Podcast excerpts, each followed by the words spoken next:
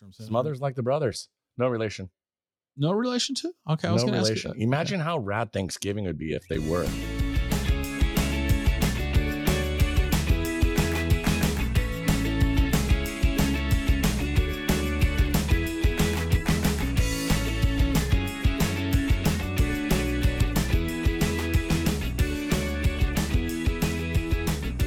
Welcome to the Exploring Washington State podcast. Here's your host, Scott Cowan. Hi, Todd here while Scott is on the road recording with new guests. In this episode, Scott is talking with Brooks Smothers of the RV Out West podcast. If you enjoyed today's episode, please like and comment. Brooks Smothers, introduce yourself to my audience. Yeah. Hi, everybody. I'm Brooks. I uh, am absolutely born and raised a Washingtonian. Uh, I have lived in this state for almost all of my life. I spent a decade away. Uh, and what's fun about that is that I would call that that decade it was chapters. And I so when I left the Northwest, I was 25 years old, and I had been commuting across the 520 bridge uh, already, fresh out of college, living in Seattle. I'm like, yeah, I'm gonna do the city thing, and I'm like, is this really what I'm supposed to do until I'm 65? Because this is not what I've signed up for. I don't understand And why you would I- say that. Oh, yeah, I don't understand. And this was the 520 bridge in like 97. This is not the 520 bridge now. I mean, so it's Oh even God. worse now. Yeah. Um, and I ended up, I lucked into finding a job in the Virgin Islands. And so I moved down to St. Thomas and I took a friend of mine. And so I just was thinking I was going to go have this chapter of my life. But as life happens and the wisdom of uh, getting older, you just don't know what's going to happen. And so that two year hiatus turned into actually being a decade away. Um, and so I bounced around. And then in 2010, uh, I convinced my wife to move to the rainy, wet Pacific Northwest. She is a Philadelphia girl. Okay. And so we have been here now since 2010. We're raising our family. And for once in my life, I finally told my parents they could put my address in ink. Um, I finally bought a house. So as as far as having the mortgage now, I'm like, you know what? You can put my address in ink. Uh, I have moved, no joke, 37 times in my life. yeah. And some of those moves, yeah, are just the simple going to the liquor store and getting liquor store boxes because they're cross town moves. And so you don't really care about packing.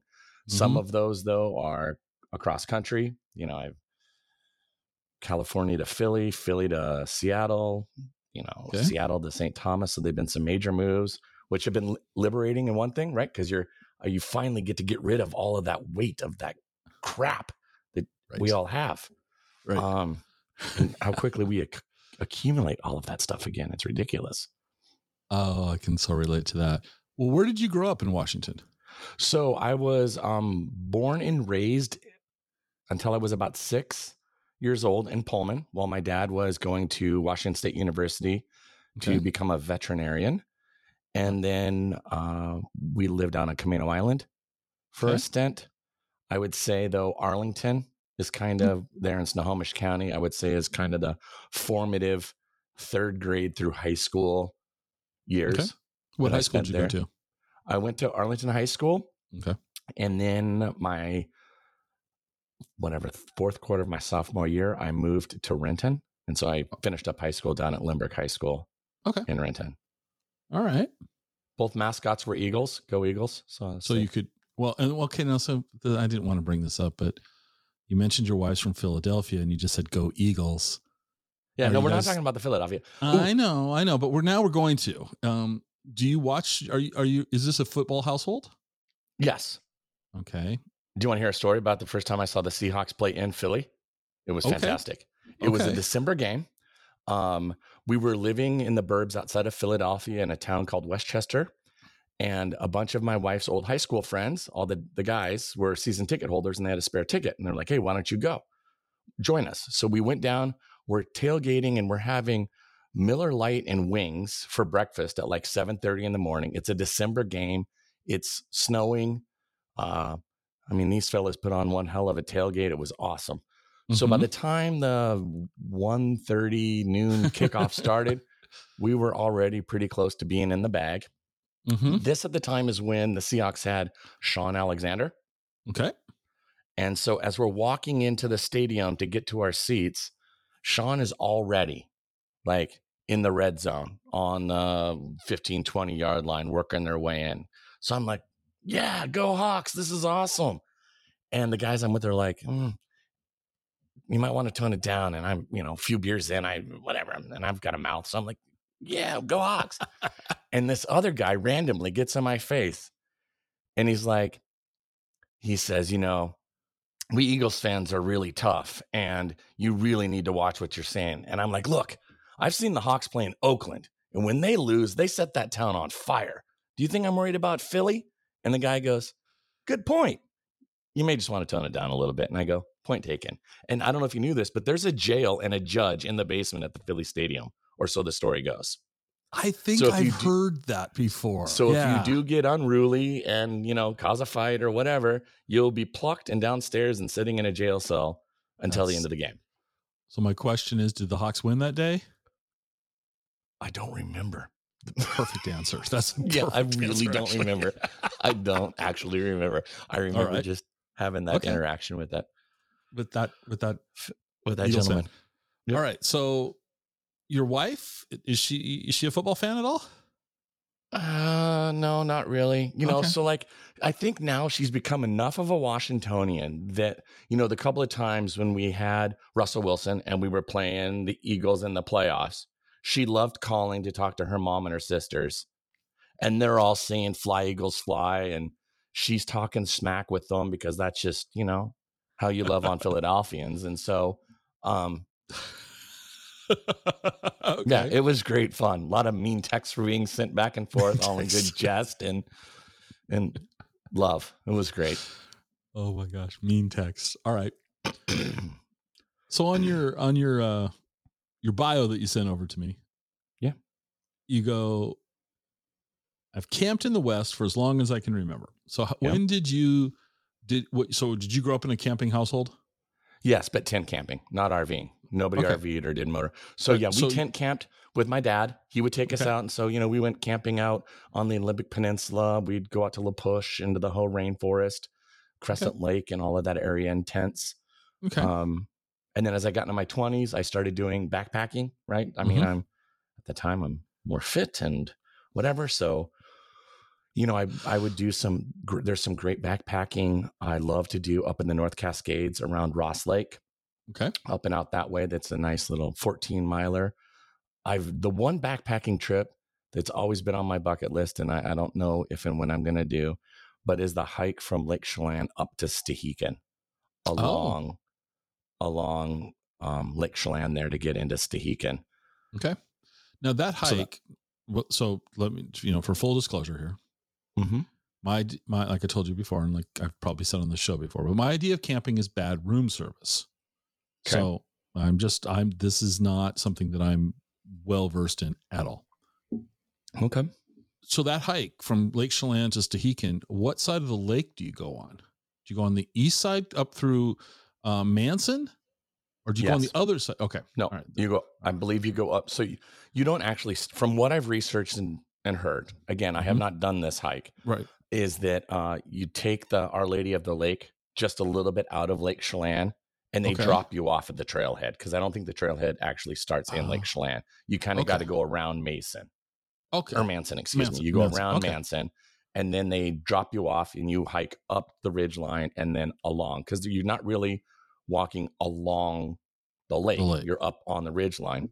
Okay. Right. Well, But that there's actually that sounds a like fun. Actually. There's a narrow window from what I've in my research that you Mm-hmm. can really do this hike where you need to wait for the snow to melt Mhm. and the wildfires not to start. So June twelfth to It's, fourteenth. it's like end of July, first week of August, I believe, is that Yeah. little window where you've got like two weeks to do this hike. okay. So, All right. yeah, yeah. But so, So I did all of that car camping. I did a lot of car camping. Um, you know, um, yes, I did a lot of car camping. I mean, I've Well, driven and- across country six, seven times now. All right. So one of the things you reference here is the '78 VW camper bus. Yeah. Athena, the goddess Ath- of wisdom. Okay. All right. Or actually are named after a Grateful Dead song. Come on. Yeah. Um, Yep. Okay. So, So I you- bought Athena right after I graduated from university. I went to Western. So right after I graduated from Western, I or in my senior year at Western, I traded in my 1993 Toyota Camry and bought a 1978 Volkswagen Camper bus Uh huh. for three thousand dollars. I right. wish I still had that. I Oh, wish yeah. I didn't leave it in St. Thomas. But um yeah, so after I graduated college, I went and worked for um it's the San Juan Island Salsa Company, but the bread making division. I can't remember the name of their breads now. I'm drawing a blank, but the San Juan Island salsa that you can buy in the fresh salsa in Mhm. your grocery store.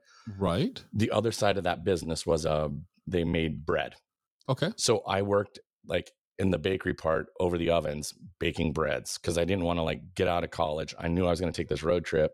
I took a road Mhm. trip and drove to Mardi Gras and back. Okay. So we did six weeks on the road and drove from Seattle to New Orleans and circled back In a 78 VW in camper. a 78 Volkswagen bus. How many times did she break down on you? It's a magic number. It's three. It is always three.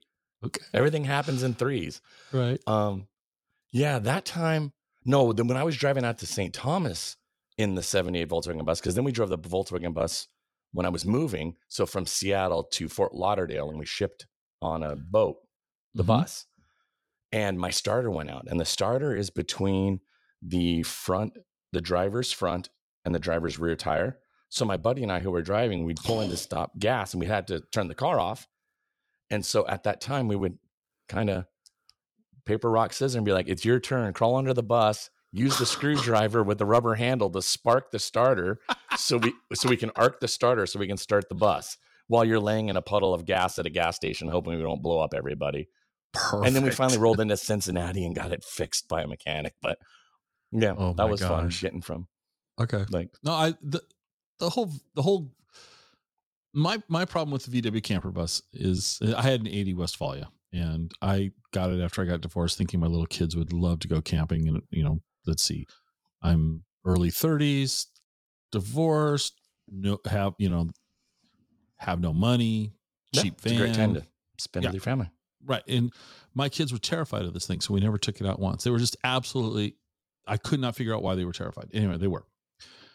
And I wish I had mine. I wish I wouldn't have sold it.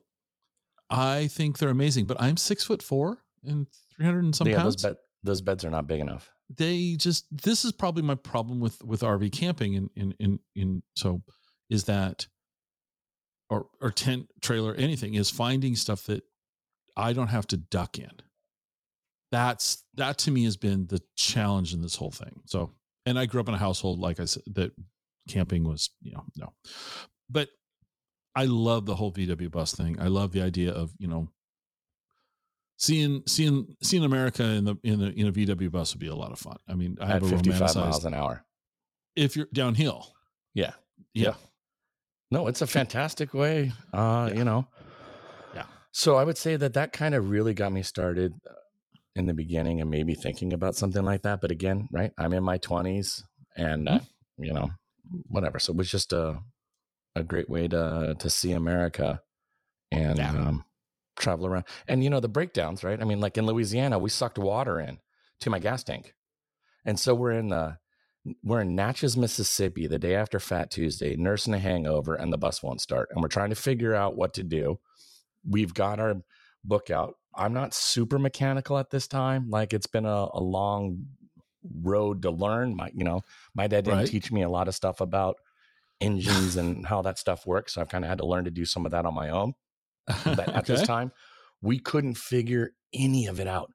And so finally, uh, my buddy's mom had given him a cell phone to use in emergency only. This is when you're paying for a minute. You know, this is again, this is like 1997. Right. so we pull it right. out. We call AAA, and we're excuse me. So we call AAA. We're trying to find a mechanic to work, and I mean, we're we're in the deep south, and we're calling around a bunch of hippies and like, hey. Do you work on Volkswagens? And like, that thing got dualies? And I'm like, no, it doesn't even have a radiator. Like, I, I need help. and finally, we find a guy who's like, oh, yeah, I can work on it. Get it towed here. So we get it towed. The tow truck driver, it was a flatbed tow truck. put the bus on it, and that tow truck driver was amazing. He gave us the coolest history lesson as we were driving through, looking at plantation houses and giving me the history of Natchez, Mississippi and Vidalia, Louisiana, which is just on the other side of the Mississippi. Like the coolest conversation and the super nicest guy. He tows us in to the mechanic. This mechanic comes out. It's like 445 as we're getting dropped off. Right. So unhook the bus, roll it into the lot there. And the mechanic's like, cool, all right, I'll see you boys in the morning and we're like, um, that's our house. Is that cool? Can we just sleep in our bus and stay here on your property? And, you know, we'll just be here when you get here at eight o'clock in the morning tomorrow. And he's like, yeah, let me just call the cops, let them know you're going to be here so they don't think anything shady is going on. So he does okay. that. We get the pass. We're fine. I have a little Weber barbecue. We pull it down. We're making steaks in this parking lot. We're listening to music, like sitting in yeah. our lawn chairs and just whatever. Woke up and then he unhooked my gas tank and emptied it and gave us fuel, and away we went.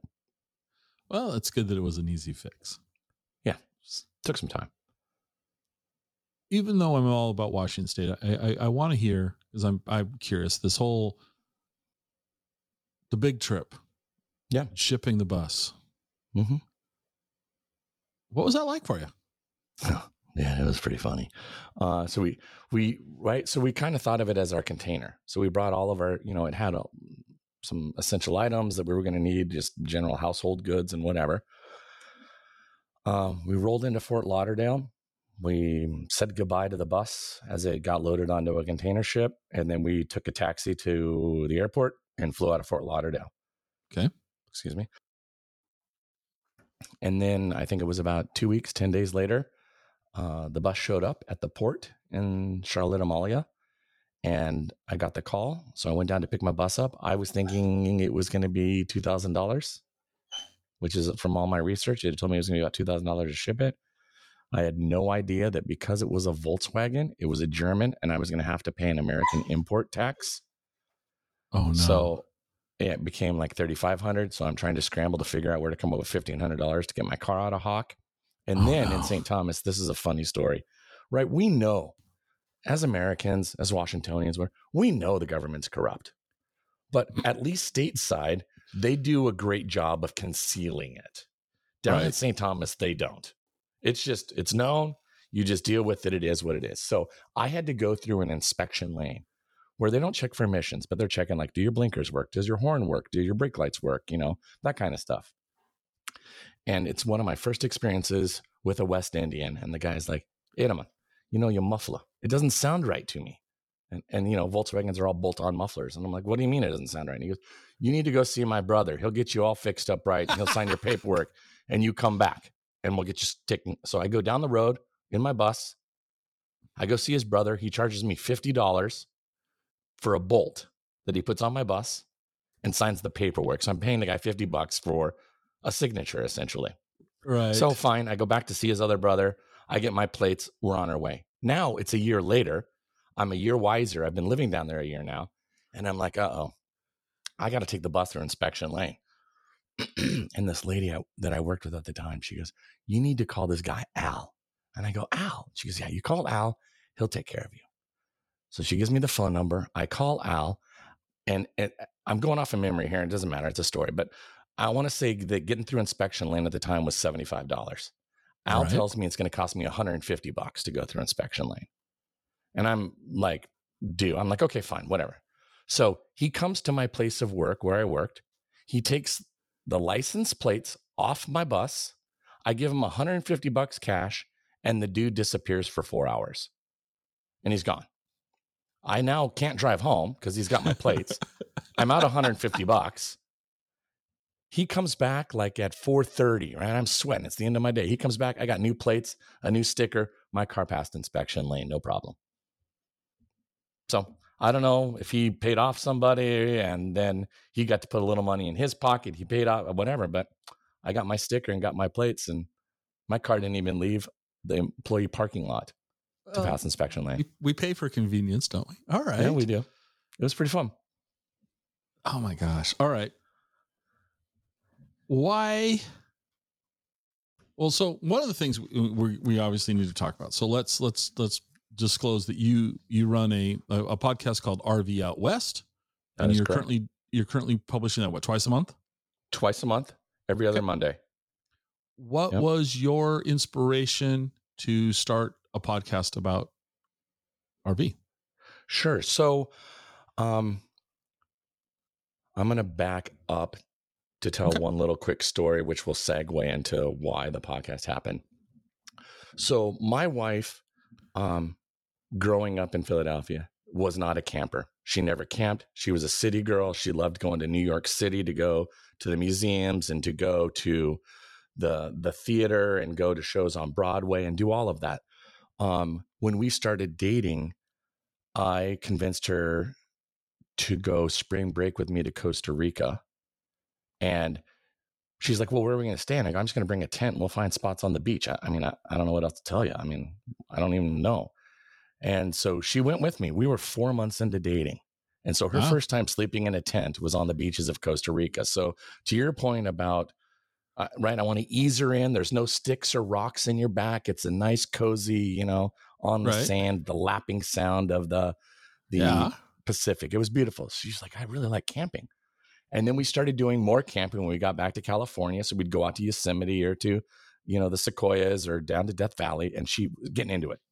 Okay. So, um, now we're back in Washington State. Fast forward, we've been car camping, and you know, she's done a couple of backpacking trips, and so, um, we were over at some friends' houses, and at this time, we had my oldest was probably eight, and my youngest was like four or five, and we were over at some friends' houses at a barbecue, and they had a tent trailer, but they had just upgraded to a travel trailer, and so as we were barbecuing, I'm like, "What are you guys going to do with your tent trailer?"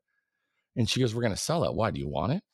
And in that exact moment, I said yes, and my wife said no. Like, yes, no. Oh, And I oh. looked at her and I was like, really? And she goes, yeah, that's that's not camping. You're getting soft. What are you doing wanting to do? Like, she was ribbing me for wanting to get a tent trailer. And I'm in my 40s at this time. I'm like, you know, I think getting off the ground and, you know, our kids are young, so we could put them to bed and know they're going to be safe in there. And then we can go sit by the fire and hang out. Pardon me. And she just was giving me shit about the whole thing. And uh my friend was like, Well, why don't you guys go talk about it, solve your marital issue, and then let me know. I won't post anything until I hear from you. I'll give you guys first right of refusal. So we come back. Wife and I are kind of going rounds and rounds talking about it. And she's still pretty adamant, like, no, we're not going to do this. What, you know, and they were offering it to us at a really good price. And so uh, we go on an annual trip every year with another group of friends right after school. It's like 10 families. We go every year. We bounce around to different parts of Washington state. It's like a kickoff summer. okay. And this other friend was like, I know you got this trip coming up. Look, why don't you guys just take the tent trailer? Just take it, borrow it. Just go and enjoy your thing. And then when you get back, we'll figure out next steps, whatever it might be. And I was like, Are you sure? And they're like, Totally. So we borrowed it. And uh, we got out late, and I was, you know, a smaller tent trailer, backing that up, it articulates Mhm. like a smaller the trailer, the more difficult it is, in my opinion, to back up than a bigger, longer trailer because it articulates so quickly. So it took me a while. I've never really towed anything. I back it into the spot. We get it all set up fine. We go to bed. And the next morning, my wife rolls over to me and she goes, Yeah, we're buying this. And I was like, I knew it. One night, sleeping in a bed, not on the ground, not having to set up a tent, you know. So that was our anniversary gift to ourselves Okay. um, that year. What year? What what year of the marriage was this? Because I'm just checking to see if that is is a tent trailer on that calendar, like you know, paper. If gold. not, it Okay. should be. If not, Yeah. it should be. all right. Um, I want to say this would have been like number fifteen ish. so that's a significant. That's a significant. Um, you know, and Time together, maybe- yeah. maybe You we know, should like you're into marketing. Maybe we should start a marketing campaign for a, a yeah, we need to up company. the yeah, the up the things. Yeah, totally. Um, so we had the tent trailer. We used it for about two years, and then what had happened? And the tent trailer's name was Pippa. She was Pippa the pop up. I'm actually in touch with Pippa's current owners to hopefully bring them on my show to hear get an update on how Pippa is doing for their family. More to come on that later. All right. But um, we were camping with some all that group of friends, like I was saying, right. this was year two of the tent trailer, and we were in oh, where were we? Bridgeport State Park, over kind of if you hook up around Chief Joseph Chief Yep. Joseph Dam. We Yep. were camping there, and it was hot, like in the hundreds. Mhm. And the kids were out riding bicycles and water balloon fighting and just being kids. And then they all kind of started falling from like heat exhaustion. So we've got Pedialyte pops in the cooler. So we're trying to give them the Pedialyte pops to whatever. And some other friends there had a trailer and like, why don't we bring the kids into the trailer? We'll kick on the AC. They can watch a movie for an hour and a half and cool out. So we don't have anybody needing to go to the hospital. Great Right. idea. So we are like, hmm, AC might be nice. you are getting soft. I'm just going to tell you. Yeah, You're yeah. getting Oh, 100%. Yeah, 100%. so I'm like, oh, AC might be nice. And then the COVID lockdown happened. All right. And so we're stuck in home. We're actually in the middle of a remodel at this time. So now we've got four of us home, all remote working, kids doing Zoom school. And then I've got table saws and the contractors running in and out doing whatever. And I'm like, I just want to get out of the house. But I don't want to use and uh, public bathrooms and state parks were shut down during COVID. So I'm like, we're not gonna whatever. Um, and so we pulled the trigger on the travel trailer so we could have our self-contained bathroom and the AC, and then everything else was just an added bonus. So, So that's how we ended up with the travel trailer. what is the trail? What what size travel trailer do you have? It is a 26 foot travel trailer. It's got a double over double bunks for the kids. Mhm. And the other big thing for my wife and I is that we wanted a walk around bed. Okay. So that way, when you're getting in and out of bed, you don't have to crawl over each other. So we can Right. each access our side of the beds from our side. Okay. But back to your original question of why I started my podcast was because we had had this growth ourselves of as we Mhm. went from a tent trailer into a travel trailer learning is a bit of a curve when you get into a larger travel trailer and you know now you got more systems you got to maintain a lot to learn uh, even the big steps of dumping the poo tank i mean that was Mhm. it's not hard but you know it's terrifying the first time you're like i don't want to get covered in poo so Right. trying to figure that Well, all wait. out You used to climb underneath a Volkswagen in a gasoline and spark things. You shouldn't. Yeah. If you yeah do but the, that, the pooper i don't want i don't want poop spilling on you know like i don't want to be like cousin eddie sitting there and being like hey clark the shitter's full and i got a can of beer and a, a cigar with myself i got to you know i got to be mindful about that you know so the harbor freight blue gloves come in handy you know so it's fine Oh, Okay. and now i'm a pro at it and, you know I, I laugh at the other people now and it's like oh i remember those days um but so with the pandemic i i needed a creative outlet and i Okay. needed to be able to to talk and do things and so coming with a visual journalism visual journalism also background storytelling and narration and all of that my this is my first time that my dog is interrupting a podcast. Give me a second. yeah yeah do what you need to do i get it Come on.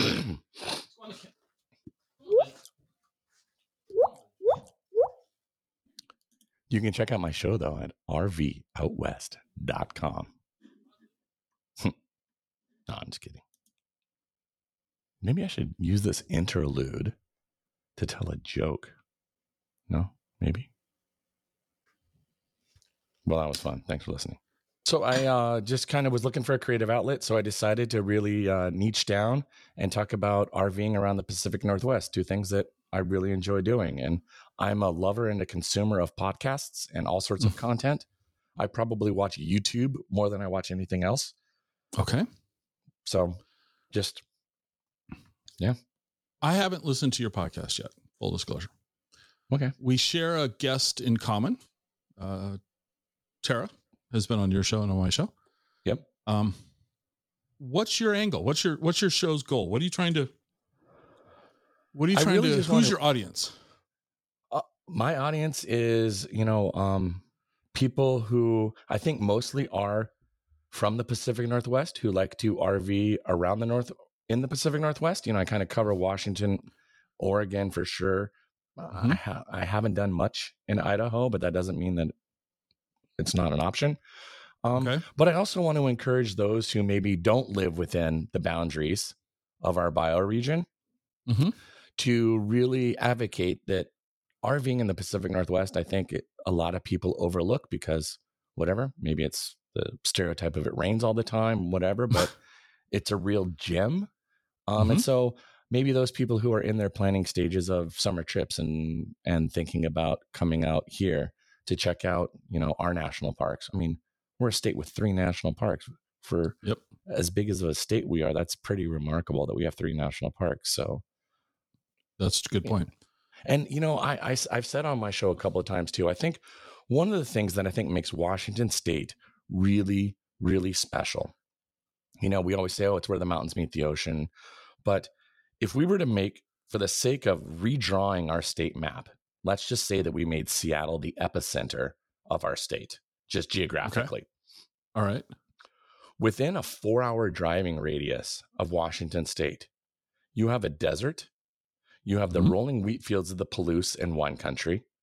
You have the Columbia River Gorge, where if you're a history buff and you want to see how Lewis and Clark came out along from Yep. Missouri, you got that. We have the Pacific Ocean. We have the rainforest. We have the beautiful Cascade Mountains. We have the North Cascades. We have a whole other country to the Mhm. north. And then we have two major cities if you're a you know metropolitan person with Portland to the south and and then Seattle. I mean it's rainforests. We got it's just cool. I'm gonna I'm gonna argue this point with you. oh, bring it on. Four hours, not taking into account traffic.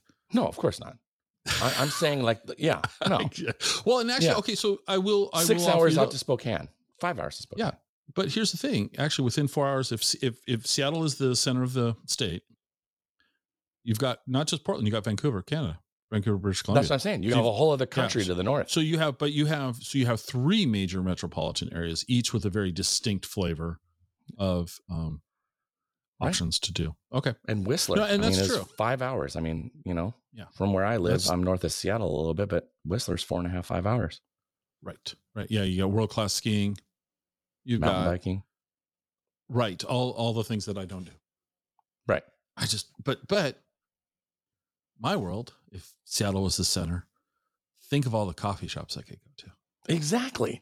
Within well, and I'm a hours. vinyl geek too. So the record Okay. stores are, are thriving and coming back. So, Yes, you know, a day of Yes. coffee and records and whatever. I mean, I can. There we go. Yeah. Yeah. Uh, Well, let's let's keep going on the podcast though. So your your your mandate is you are trying to encourage and um, empower people to get out and explore the state using an RV. Yes. Okay. That's a great way to put it. Absolutely. Okay. It's a beautiful put state. you on but- the, if I put you on the spot, Yeah. this is a four part question. Okay. I want to know your favorite. Where's the best place to go RVing in, in Washington State? Fall, winter, spring, and summer. So each season you get to. You're, I'm Okay. forcing you to pick one per season. One per season or one location that's good for all No. four seasons. No, no, you can pick four separate. So let's start spring. Where's the best place in Washington State to go RVing? Well, because I live on the wet side of the mountains, Mm-hmm. uh, Memorial weekend in springtime, I go east of the mountains because I'm chasing sunshine. And where do you go? So I just booked. We're going to be heading out to Kennewick this year. Okay. Um, but I will do um, Lincoln Rock State Park is a Mhm. cool one right there by Wenatchee. Yep. Um, Bridgeport, I've mentioned before, but I really like going to Bridgeport. I've Mhm. done Curlew in the summer, and I'd like to go back to Curlew Lake there in Republic, not in the summer. I went that year, it was 115, and that was gnarly. So maybe a good spring trip out to Curlew. Okay. All right. I'll give you a couple Summertime. different options. Summertime. Summer. Uh, Cape Disappointment at the mouth of the Columbia River Okay. is a great one. Um, and what's actually is really centrally located. So I mean, you can do day trips down to Astoria and go do Astoria. You can just spend the day on the beach. Um, and also the fun thing about Cape Disappointment is there is zero cell phone coverage. So it is a forced unplugging. So there's no you can't remote work from the campground. You're not going to be able to stream anything. It is a forced unplug. And there's a lot of trees, so it's really easy to hang a hammock. I'm a big hammock guy. Okay. So Cape Disappointment for summer. All right. Fall. Fall, Deceptions Pass. Mm, okay. I love going to Deception Pass State Park in the fall. Okay. It's really cozy. It's fun. I can smell the campfires right now. All right. winter. Wintertime. Yeah. so I you going in haven't done this yet. Okay. Excuse me. Uh, but I'm going to say Stevens Pass parking lot. So they have a parking lot at Stevens Pass. It's called Lot F, and Mhm. they have uh, electric hookups. And as I've mentioned, we're a big ski and snowboard family. Um, my kids have been. My youngest is eight, and she's been on skis since she's four. Okay. Um, and so to be able to do a ski and ski out from the trailer is a big on my agenda for this year to go and do the whole ski Okay. and ski out from the trailer. The parking lot. And I hear it's a fun party. you, you just got done espousing the virtues of Washington State being this beautiful state with the mountains, the ocean, Yeah. all these things, and you say a parking lot. I had a parking lot. I know, right? I mean, what can I say? It's I a parking it. lot in the Cascade Mountains. I know, I know, but that's it's not like I awesome. suggested a Walmart parking lot or something. I mean, come on. oh give me a yeah, break. that's that's true. So know. your your trailer, how how comfortable will it be during the extremes of summer and in the extremes of winter? well, I mean, I've got propane heaters, and Mhm. you know, so I mean, I can heat the trailer. It's got the underbellies covered, so when we Okay. bought it, it's it's uh, used for year round. I mean, we do use our trailer ten months out of the year. I'm fifty Okay. plus nights a year in my trailer. Um, okay, so all right. w- you know, we bought it and, and we use it. I, you know, I Mm. What do you pull it with? Um, I just played the upgrade game a year ago. I was pulling it with a 2013 um, Ford F 150 with the five liter Coyote engine, which is a great Right. truck. But I would pull Highway 2 going over the Cascades at about 45 miles an hour. And Okay. it was really, my trailer was making that truck work. And, you know, they say you want to be at about 80% of your towing capacity. So you have buffer for braking and coming down off of mountain passes and whatever. And I really was at the top end. Um, and so last December, I went full one ton Ram Cummins six seven diesel. And I mean, I can't even tell my trailer's behind it. I was going to say you probably don't even know the trailers behind you. Okay. I mean, I was, Now, are I- you these know. are these the type of topics that you you bring up on your show? Are you So to some degree, yes. So like I actually um I have an upcoming episode dropping on Monday where I'm actually talking about biodiesel and what does biodiesel as a renewable energy source mean for RVers and motor, you know, motorhomes that run on diesel. Mhm. But um, you know, like we've inter- I've interviewed Tara um, of Tara's Tiny Trailer. We I talk about places I've gone camping and kind of what are things to think about in that spot. You know, whether if you're a remote worker, what are some things what I'd like to do in that area. I've covered Astoria, Oregon. I've talked about if you only have a day in Seattle, how would I recommend somebody spends a day in uh, Seattle? Okay. Um, I talk about, man, let's see. I've covered uh, Northwest Nomads, which is a really cool community gathering event in Oregon, kind of like Descend on Bend, but a Mhm. smaller um, event. Boondocking is a term RVers use where you're camping on like BLM land or Forest Service land, so you can camp for free, but you don't Mhm. have any hookups, so you've got to bring, you know, a generator or have solar power and a bunch of battery banks. And so there's talks about going boondocking. Right. I've interviewed um, the senior public relations manager of Geocache, Chris Ronan, and we've talked about how geocaching can be a fun game to play as a family when you're out RVing and using that. Um, I talked with the Washington Trails Association about hiking and where to go hiking and hiking related activities to do while you're RVing. okay. So we kind of cover all the aspects of, you know, I offer suggestions and tips on things I've learned, mistakes I've made, why we got into RVing, how to prep to make your trip better, and then locations. So a little bit of mm-hmm. everything, but it's all pretty much about the Pacific Northwest, Washington Awesome. State and Oregon. Share with me something that a beginning RVer should know but won't know. Man, I would say the one little nugget that I wish I had known before I started is that if you're doing a towable, actually, I bet it's probably even the same with a motorhome, but it's a rolling earthquake. And so when you get to camp and you're setting up camp, um, you're going to find random screws and nuts and things that you have no idea where they came from until wow. something falls off the wall later, you know, kind of thing. And so you're like, oh, that's where that screw came from. So um, you're going to need to have a bit of a DIY um, spirit, you know, mm-hmm. or not be afraid to jump in to try and do maintenance or to fix things because, you know, that they may look cool, but the manufacturers are really doing everything they can to make them as light as possible so people have a better time towing. It's that balance between right towing and tow capacity and what it's going to mm-hmm. take. And so, you know, the craftsmanship on an RV is not nearly equal to, you know, when you have a home. Okay. Um, and the other big thing that was a real learning curve for us is that when we bought our trailer, we bought our trailer down in Kent, mm-hmm. and I live in Everett. Um, and if you buy new and you're looking thinking, okay, great, we're going to have a warranty, I can get warranty work done. Mm. RV dealerships do not operate the same as automotive dealerships. And so just because you have one brand, you're like, oh, I could go to any dealer closer to me who sells that same brand and get the warranty work done. Um, they will do it, but it, they're more hesitant. You're typically bottom of the pile, especially you know as things go on because you didn't buy it from them. Mm-hmm. Um, okay.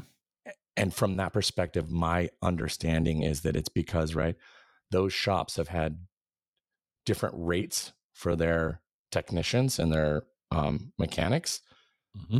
that they pay on warranty work. And so those shops don't necessarily make as much money on warranty work. And so if you didn't buy it from them, so it's a, right. So that's something okay. I didn't know. And I kind of came to a head a little bit. So those are the two big things. That's that's actually a, a, really interesting point because if you buy a a Ram pickup, I could go to any Ram shop. Right, it's got a recall. Let's say it's got a recall on a passenger side airbag. You can take it to Kellogg, Idaho, or to Bellingham, Washington, and they'll they'll fix it. Okay. Correct. That's that's a really interesting tip. All right, let's talk. Let's talk coffee. Before we hit record, yeah, You've seen the light, the AeroPress light. Well, I haven't. You, I've never actually tasted well, one. but you've but seen you. I've you've seen. I've been teased. You, have seen it. I've you seen haven't the held skirt the a little yet. bit. Yeah. Right. Good coffee around you, where you live. Where do you like to go for coffee in your center of your world? So, in my center of the world, um, I actually really like going to Narrative Coffee. Mm. Um, mm. And I'm lucky that it's right here in town and I can go to Narrative Coffee. Uh, Maxwell Mooney, the owner and proprietor of that coffee shop, is a really great guy. He and he's a really cool story. Um, hopefully one day you can get him on the show. He started as so. an espresso cart and okay. it wasn't a brick and mortar, just started as an espresso cart. He would roll up in downtown Everett during the summer and the spring when it wasn't raining, and you could go and get a cup of coffee. But what I like about that is almost like when I go to a bartender, I'll go there and I'll be like, okay, I'm normally like a pour over guy, but maybe mm-hmm. I shouldn't do a pour over today. What do you guys recommend? And so I kind of ask them and they're like, you should try this. And so I'm, sounds good. Let's do it. And so I go in there adventurous with them and have been mm-hmm. delighted every single time I've had a cup of coffee from them. Are you uh, you mentioned pour over? Is that your typical go to? Is the default when I go to narrative, I like the pour over because mm-hmm. you know they'll have a bunch of different beans and roasted. Mm-hmm. So I feel like you really get a good full flavor. And I drink my coffee black. I don't put things in my coffee, as you should. And so they will. um Yeah. So I mean, it's just a pour over. I feel like. I get nice aromas, aromatics, and okay. whatever. All right how do you like your coffee on the on the roasted scale? Are you a light roast guy, dark roast, medium? You know, what do you what do you tend to gravitate towards? I'm probably a medium roast, medium okay. to a dark, depending on a mood. But I'm gonna say I'm probably okay. a medium roast kind of guy. All right, and narrative is a great space. I haven't been to the Bellingham location, been to the Everett one. Everett, yep. Everett location is thumbs up. All right. One of the things that we talked about when we had the original phone call you have this side thing going on, Mm, vinyl. yeah. Before we get started on that, are you aware that vinyl was invented in Washington State? Absolutely not. I had no idea. You have to tell me more. I really don't know much more. So Vinyl was invented in Washington State? yes. So Huh. I was so one of the things that we're going to be doing starting soon Mm-hmm. is putting out another show that's going to be interesting tips and factoids about Washington State. And so I've been doing a bunch of research and I ended up on the state of Washington's economic commerce site. Um, and they were they have a timeline of of Washington state innovations back from the 1800s to today. Vinyl was invented in Washington state, as was the the compact disc And the whammy bar. and the whammy bar, which was amazing to me is that was 1979. Yeah. Yeah. So so you are a vinyl guy. You're into vinyl. I had no idea. That is so cool. Absolutely. I have. I've never stopped actually. See, I got rid of all my records because I had, I still do have this massive CD collection, and you know, and now I don't play the CDs. I stream all my music. Which is why vinyl's so cool. Right. So Um, I'm a streamer. I stream a lot of my music too. Like I'm not such a vinyl snob that if I'm only listening to music, it's on record. Right. But I feel like the physical medium and format of vinyl means you are going to be way more mindful Oh, and actually listen to that music. You're going to sit down with a good cup of coffee, a nice pint of beer, a nice bourbon, whatever your drink of choice might be. You're going to Mhm. read the liner notes. You're going to Oh, yeah. look at the No. album artwork while you're, oh, the, Well, yeah. so to circle to circle back to something you you, you mentioned about about Cape uh, Cape disappointment is with no cell coverage, and you and you said it, um, you said it in a way that you thought. I, and my interpretation was you liked the idea that you had no cell coverage, so you were forced to disconnect. You were forced to disconnect, which I believe is becoming more and more a thing with with Americans. We like to we we all want to be super connected, but we also are burned out now and we need to take breaks. we need to reset. Yep. All right. so the idea of listening to a record, an album, to me is experiencing it the way the artist designed it to be versus listening to the best song on the album, if you will. Correct. And and so I like the idea of, you know, taking the album out, putting it on the platter, putting the tone arm over, listening to it and being mindful of it like you were describing with with, with my favorite beverage. Yep. It's ritualistic.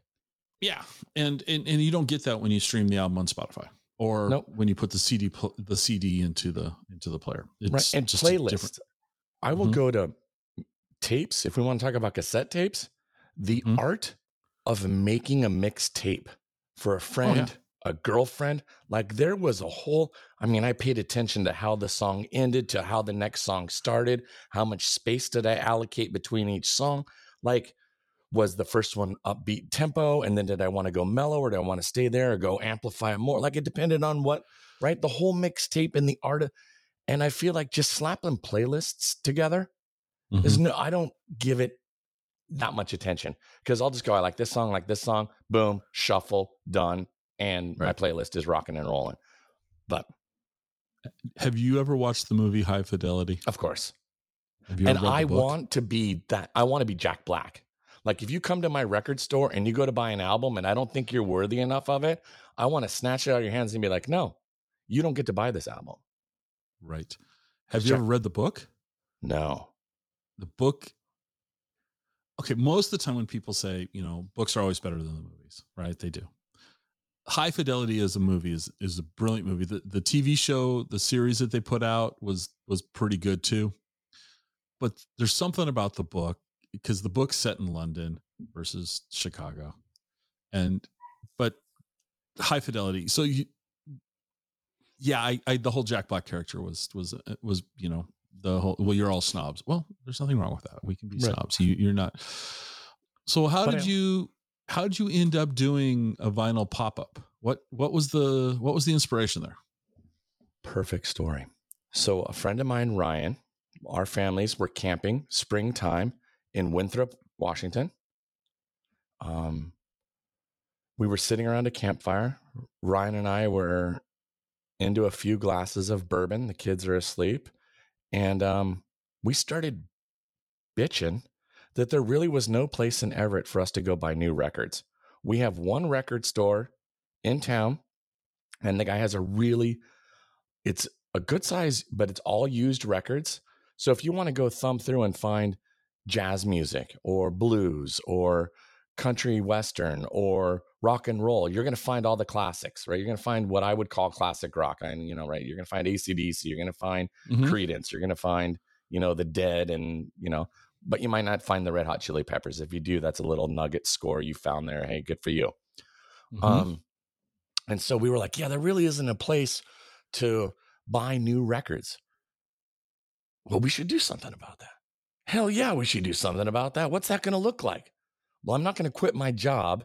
I don't think opening up a brick and mortar retail environment for records right now is a really smart business decision. Mhm. Why don't we do a pop up? And we can pop up in tap rooms and pubs and bars around town. We're only going to stay in Everett. We only have a business license to do business in Everett. Um, so we were like, yes, let's do it. And so, literally on the drive home from Winthrop, our wives are texting each other saying, Well, what about this name? What about this name? And so we landed on Upper Left Records, literally in the two hour mm-hmm. drive home. And within 90 days of that camping trip, we had our first pop up. So we secured an LLC, we got business insurance, we bought into the business, we bought, we're, you know, wholesale buyers. So we buy from wholesale distribution because we want to sell everything new Mhm. we you know the, the plastic sleeves we sleeve everything because we want right we want you to have that we want to give that element of care to Mhm. people's collections um we don't post our inventory online right because we both are firm believers in the fun of the crate digging and so and our inventory is constantly changing we like to say we're mindfully curated so Mhm. Ryan and I will sit down and be like, okay, we need to buy for an upcoming pop up. And so we're discovering one of the, I've discovered so much new music and new bands. We love to support local artists. So we've Mhm. had Fretlands, they're a Snohomish County band that Hillary Fretland, she's actually just moved to Nashville, but Fretlands is fantastic. Uh, the Lowdown Drifters out of Stanwood produce records. And so we've had their records. Um, Oliver Elf Army is a local sinister pop band here in Everett that produce vinyl. And so we, you know, want to support even those local, hyper local bands that are putting the money into producing wax. And so we'll Mhm. buy wholesale from them and then sell them Awesome. in our store. Are you familiar with Crane City Records? No. Saddle. Um, it's a hip hop record label Okay. owned by a guy, uh, Gary Campbell. Just had him on. Just uh, his his episode. Well, by the time this one goes live, both of his episodes will have been published. But Gary, uh, what Gary does is he works with local Seattle hip hop artists and licenses the music to put it out on vinyl one time. So they get they get all they keep all their rights. You know, he's not he's not taking their music rights from or anything like that, and he is helping local uh, Seattle hip hop artists get their stuff out on vinyl, and they do some really. The albums are really really nicely done. There's a lot of attention to detail. Um, So cool. that art, yeah, that artwork and all that that goes along with it is Yeah. you know it's it's very cool. So there's um, there's a another Wonderful. That's Vendor- great. yeah. Yeah. So, so how do people find out where you're popping up? Uh, you can give us a follow on Instagram at Upper Left Records. Okay. Um, and so we'll we'll put it in the um, profile there and announce, or you can go to upperleftrecords.com and Okay. we'll have events there. Yeah. How many how many pop ups are you guys doing? Hmm, maybe six a year. Right. I mean, we both have full time jobs. We're dads. Sure. Um, and you camp. You camp 50 times a year. So you've Uh, got, to, camp you a got your priorities right? right. so we just popped up in September, and then uh, I don't think we're gonna pop up in October, and then we'll probably do November, and then December. We do Mhm. at Soundbite Cider typically, and we do kind of a slacker Christmas party because Gen X rocks. And so we'll do it the week before Christmas, and it's a come get a present for yourself or somebody you you know you want to give a present to. So, and even a week out it, for a slacker, that's that's a Yeah. lot of planning. What's the most popular album you guys have been selling? What's the most for your for your audience? What's the most? Let, let me rephrase that. What's the most popular genre? genre is all over the map. We carry, I mean, everything from like singer songwriters, hip hop. Um, we we carry country, you know. But I mean, again, Mhm. like we're we're not going to have, you know, we're going to have like. Are you familiar? Like uh, one of my favorite, I learned of country music artists, who was is Blaze Foley, F O L E Y, Blaze Foley. He Mhm. uh, a really interesting, kind of sad story he's incredible. But we've had Blaze Foley in the crates. Um, But you know, I've had Wu Tang 36 Chambers, and that flies out of the crates every time we put Wu Tang 36 Chambers on vinyl in, right out of the crate. Uh, I'm also a big okay. punk rock guy, so we'll Mhm. have Descendents and NOFX and Rise Against and some of those bands in. All right. Um, yeah, we uh, Ryan really likes the blues, so we'll have a lot of um, R.L. Burnside, and you know Okay. we've had some blues in there. Um, what else flies out though? Oh, Jack Black playing with um, oh, the album's Van Lear Rose. I got to look that up. I'm just drawing a blank because whatever. Um, Okay. Loretta Lynn. It's Jack Oh. Black of the White Stripes playing with Loretta Lynn, redoing Van Lear Rose, which is one of Loretta Lynn's classic albums. But you've got right. Jack White's guitar sound in it, and he's sing it. It's an amazing album, and that one um flies out of the crates a lot too. All right. Another question I like to ask guests typically is what didn't go right? Like if you're a business owner, what didn't go right? So I'm going to ask you this. What record did you guys think was going to be as, you know, fly out of the crate, but just didn't do it?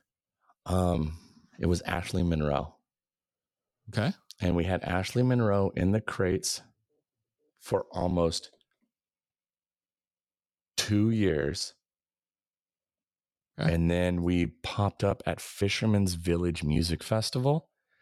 And Ryan, my business partner, was like, I think we need to put this one. We don't right do sales. We have very narrow margins on our records. Right. I mean, hopefully people right. come for the experience of digging crates and realizing they're Mhm. kind of supporting a small business. But Sure. Ryan and I, we're not pulling revenue and profit out of the business. We're turning around, putting everything back in to buy more records and whatever. We pay ourselves with records. Honestly, that's what we, we Right. Well, no, We- it's there's that's beautiful though. It's it's It it's your side. I don't want to call it a hustle. That side hustle's so Yeah. overwrought, but it's just it's, It's a, something we do a for fun. self-funded hobby. yes. You know, a But self-funding hobby. But so we don't typically discount and put things on sale. And so Okay. we're leading into the Fisherman's Village Music Festival, which is a great music festival that happens here in Everett. And uh, Ryan was like, we should probably put Ashley Monroe on. And I'm like, let's wait. Let's get through Fisherman's Village because we're going to get a lot of new people who are not familiar with us. And then, Right. you know, if for some reason it doesn't sell this weekend, then the next time we pop up, we'll discount. Makes Right. sense. And we finally sold her. She went out of the crates. Okay. And somebody bought it. So I I think of this like you guys are curating. Yes. Yeah, and, and so people are going and they're curated crates. There's there's interesting things in there that You're not going to find have- normal record stores. right, and that's awesome. Well, so like in our total inventory at max right now Mhm. is 200 records. Right. Like that's our total inventory. People are like, oh, where's your brick and mortar? What a, what you see in the crates is what we have. There's no, I'm not hiding things under a table or got a back room full of inventory that, you know, what you see in the crates is what we got. Funny story when, um, so I have a cousin Mhm. and uh, he is totally into doom and death metal, like that whole Okay. guttural, you know, whatever. That's not necessarily my cup of tea, but whatever. Well, and he Mhm. goes every year to uh, a doom metal or a metal music festival in, I think it's in Rotterdam called, I don't even remember, but anyway, he goes every year. Well, one year he was there having beers with his buddies, and he decided to start a record label because doom metal wasn't getting pressed on vinyl. And so my cousin Mhm. started a little record label. So the day that Ryan and I, my business partner and friend, were popping up our very first pop up, we're all excited. We're pushing that social media. We're going to the tap room to get set up, and a UPS drops off a box of records. And we're like, man, we've already done inventory. What is this? Who did we forget to include?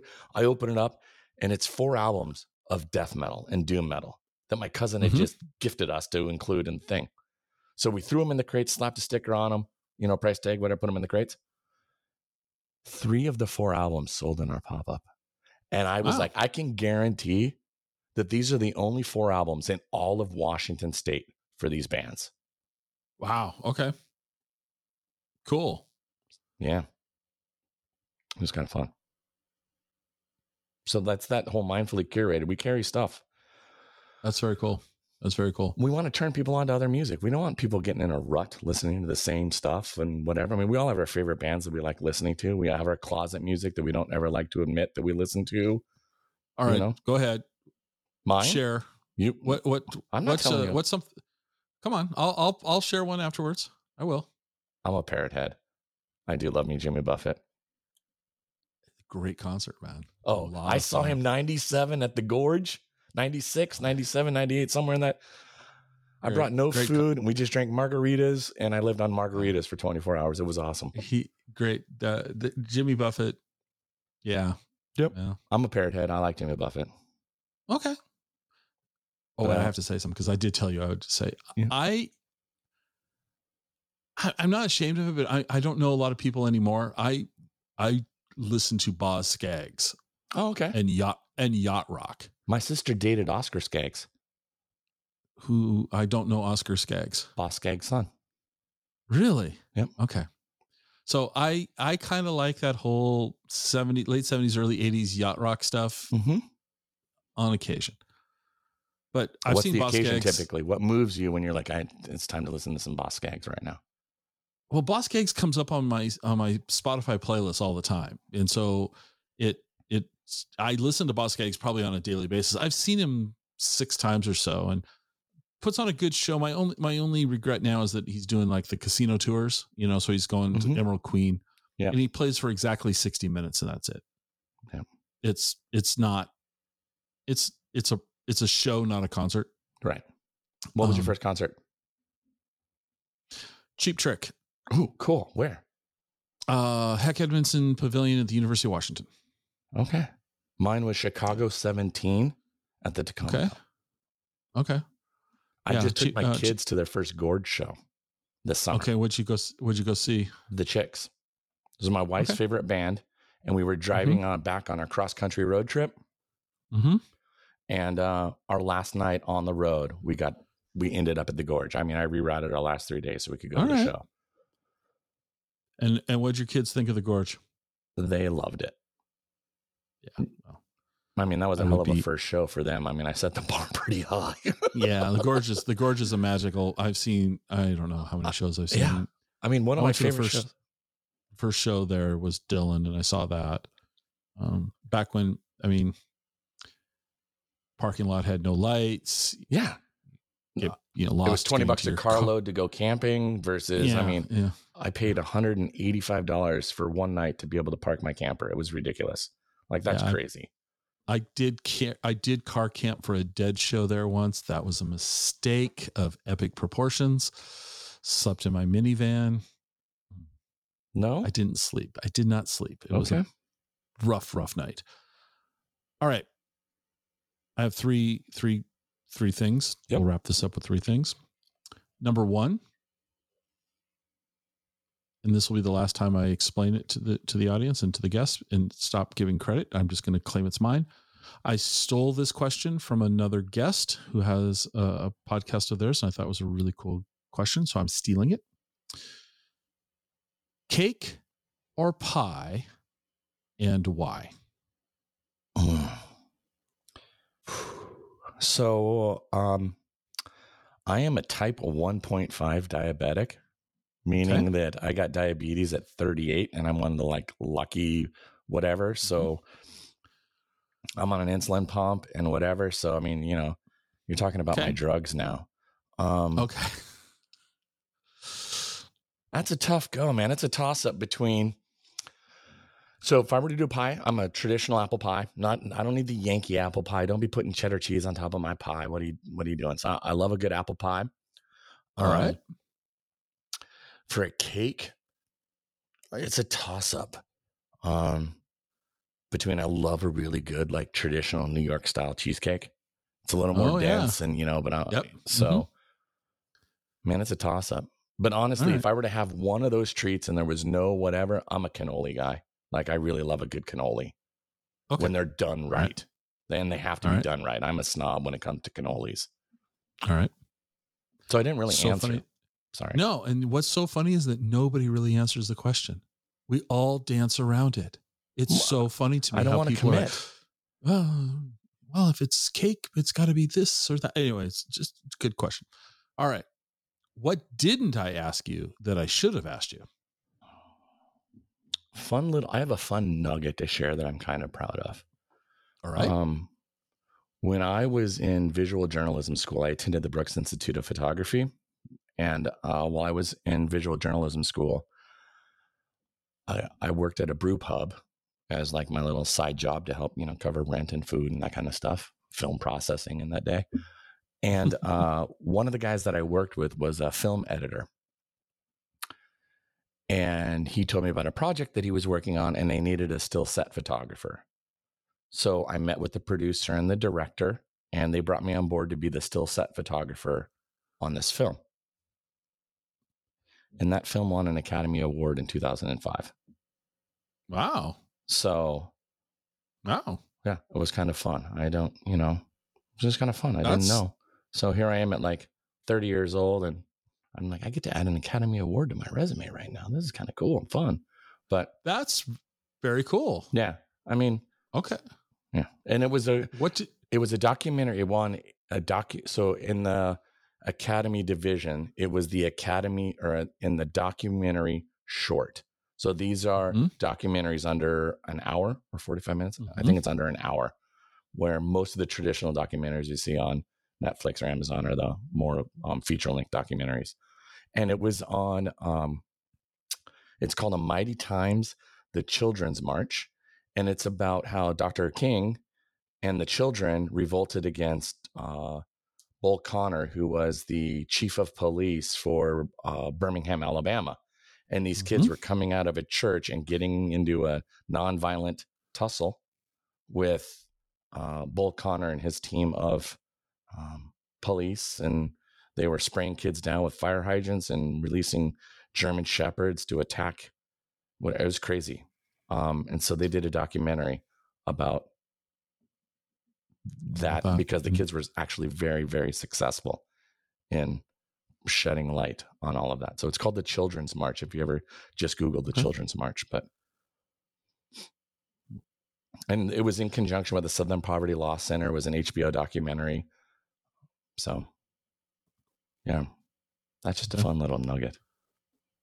where can people find out more about about you, about your podcast, about your pop up? Sure. So you where, can. where do you uh, want to send them? Everybody we're all on instagram so if you want to know more about the record store you can go to upper left records on instagram. Uh, if you're interested in my rv out west podcast you can find me at rv underscore out underscore west on instagram or go to rvoutwest.com and get information find episodes. My podcast like yours is in all of the directories so wherever people are consuming their podcasts you can find rv out west in apple spotify amazon stitcher I use Overcast. So Okay. Yeah, all the places. all of them. Well, thanks for taking the time to sit down with me today. Yeah. This Luckily, was I a lot of fun. coffee. Yeah, well, Lubricate exactly. throat nodules. Right, and you know I can't, you know, but first coffee. Um, although I did do a an episode with a with a chef who does uh, Austin Austin style breakfast tacos, and her thing is but first tacos. And honestly, I can't argue with that statement either. No, I couldn't either. Just can't. no. Yeah. So, uh, yeah. Mhm. Well, anyway, Brooks, thanks so much, and I will be tuning into your podcast. I do want to check it out. I think you've got. Uh, there's a lot going on there. I think it's a topic that's uh, going to be very uh, interesting to people because well, have you priced RVs lately? The demand is out off off the Yep. Charts. And the other thing, real quick, just I want to just say about the show when I was in my research phase of starting my own podcast, my show is only typically about 25 minutes long. And that I did with intention because Mhm. the average commute is about 25 minutes long. And so I wanted people to be able to consume an episode on their way to or from work. Mhm. And so that's what I did. And I think that's a I think that's a, a, a viable, a completely realistic and viable um, strategy to have. Yeah. I with this show we went the other direction. I want people to be able to go deep on the topic if they Yep. want to share, so that you're Yep.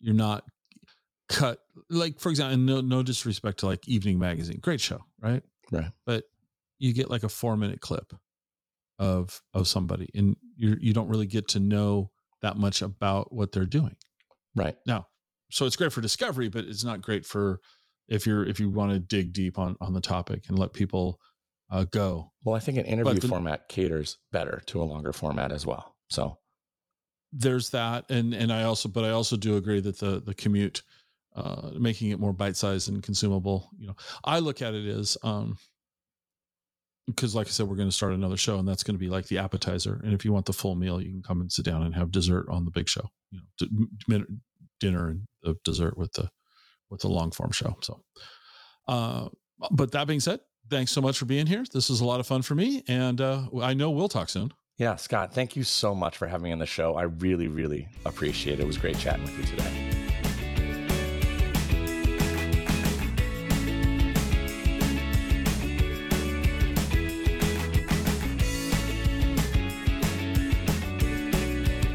Join us next time for another episode of the Exploring Washington State podcast.